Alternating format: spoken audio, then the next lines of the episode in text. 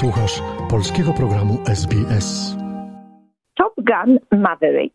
To można powiedzieć requel, czyli trochę remake, a trochę sequel kultowego filmu Tony'ego Scotta z 1986 roku. Tym razem za sterem stanął reżyser Joseph Kosinski. Nieustraszonego pilota myśliwców gra ponownie Tom Cruise. Kapitan Pete Maverick Mitchell nie zmienił się tak bardzo przez te 36 lat. Owszem, przybyło mu trochę zmarszczek. A w ogóle się nie zmienił.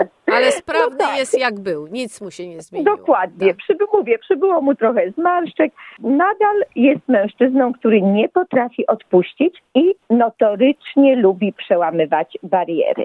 Maverick, jak wiemy z pierwszej części, jest pilotem, tutaj testującym nowego, ultraszybkiego myśliwca.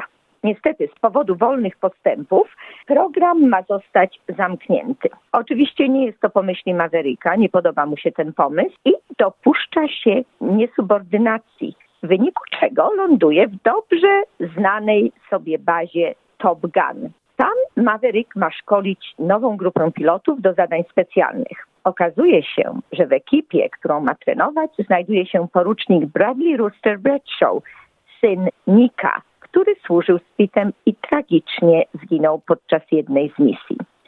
Czy Maverickowi uda się spełnić zadanie? Asiu? Myślę, że według wszelkich przewidzeń nie ma innego wyjścia, musi się spełnić.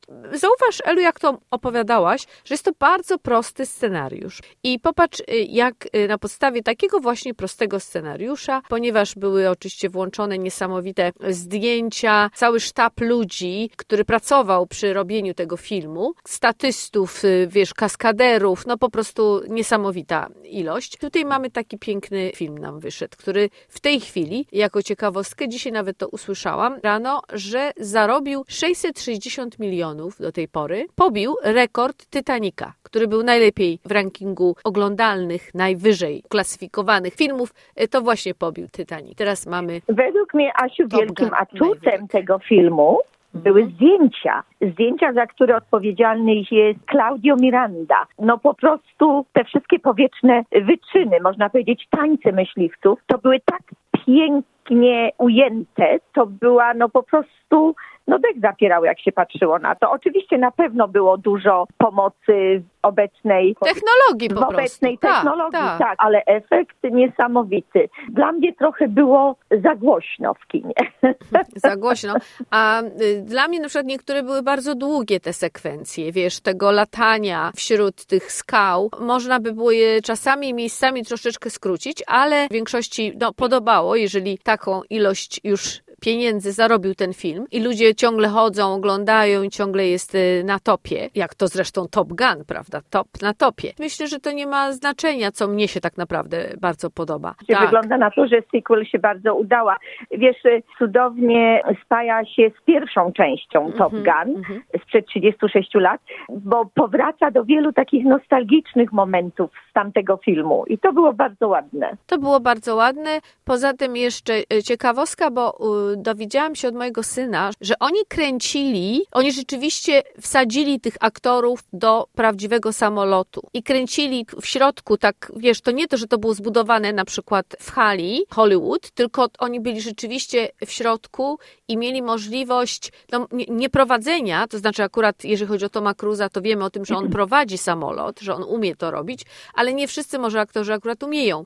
Poza tym też tutaj są sprawy ubezpieczeń i tak dalej, no wiadomo, że nie można by było ich tam wszystkich powsadzać do tych samolotów i kazać im latać, bo mogłoby to się źle skończyć, ale w każdym razie oni odczuli tę niewygodę jakby siedzenia w tym samolocie, który jest niewielki w sumie w środku, taki bardzo ograniczony, taki klastrofobiczny. To było bardzo dobre dla nich, to im pozwoliło jakby rzeczywiście się spocić, rzeczywiście to było prawdziwe, wiesz, granie. Czy tutaj z takich ciekawostek, to powiem Ci szczerze, że po pierwszym 1986 roku w filmie Top Gun, to krytyk francuski Jacques Vallaud określił film jako reganowską pochwałę sukcesu egzorcyzmującą wietnamski uraz i odnalazł w nim nieokiełzaną gloryfikację współzawodnictwa i mocnej męskiej rywalizacji, w której kobiety odgrywają wyłącznie rolę przedmiotu do wykorzystywania. Popatrz, coś takiego, żeby napisać.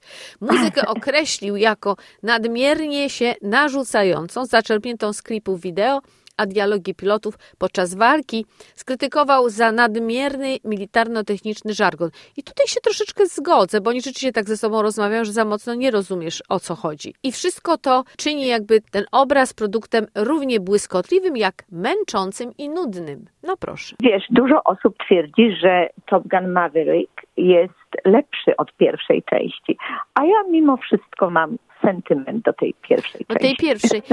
Ten film został, znaczy jak już powiedziałaś, jest wyreżyserowany przez Josefa, tak, przez Josefa Kosińskiego, ale jest poświęcony i to jest napisane, to jest oczywiście tak, poświęcony reżyserowi pierwszego filmu, który niestety tragicznie zmarł. No i cóż, powiedziałam oczywiście, ile film zarobił. Wiemy też oczywiście, że Tom Cruise jest najlepiej opłacalnym aktorem, śpi, jak to się mówi, na pieniądzach po prostu i mimo swoich lat zupełnie się nie starzeje w sensie takim, że nie wychodzi z obiegu, jest cały czas bardzo dobrze sobie radzi i jest niezwykle wpływowy i jest w dobrej formie. I myślę, że jak Państwo obejrzą ten film, to pomyślą, że też możecie być w dobrej formie, prawda?